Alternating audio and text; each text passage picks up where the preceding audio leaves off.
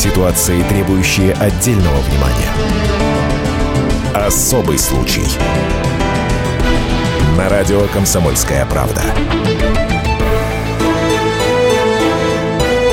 Уже два года Дмитрий Лошагин с переменным успехом пытается доказать, что не убивал свою жену-модель Юлию. Красавица пропала 21 августа 2013 года после вечеринки в честь дня своего рождения. Спустя несколько дней ее обезображенное тело нашли в лесу под Екатеринбургом. Гламурный фотограф все это время делал вид, что ничего не произошло, работал и ходил на вечеринки. Ну а когда Лошагин приехал на опознание, его тут же задержали полицейские. С тех пор длится судебная тяжба. Сперва вдовца оправдали, затем с подачи тещи Светланы Рябова его все-таки признали убийцей. Потом Лошагин подал апелляцию, где в 16 пунктах объяснил, почему обвинения в его адрес беспочвенны. В ожидании очередной судебной баталии, на этот раз в Верховном суде, фотограф развлекается эпистолярным жанром. Он написал письмо в редакцию «Комсомольской правды». Сезон не живется как в санатории. Подъем, проверка, завтрак, прогулка, обед, чтение, ужин, проверка, телевизор, сон. И так каждый день. Раз в неделю душ. Это просто праздник какой-то. Здоровье мое лучше с каждым днем. В лазарете не лежал, переболел в камере. О бытовых условиях писать не буду. Думаю, цензура не пропустит. Соседи у меня адекватные. У нас полное взаимопонимание.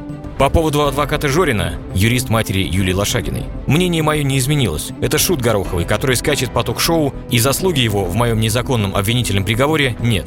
Он просто попиарился на этой ситуации. Безусловно, скучаю по крысе, кошка, которую Лошагин забрал из камеры после своего освобождения. Как и по многим другим значимым для меня вещам в жизни. Кошка осталась жить в лофте. За ней присматривают мои друзья. Новую кошку в сезоне завел. Нынче кошки в большом дефиците. Большой привет редакции «Комсомольской правды». Надеюсь, скоро увидимся.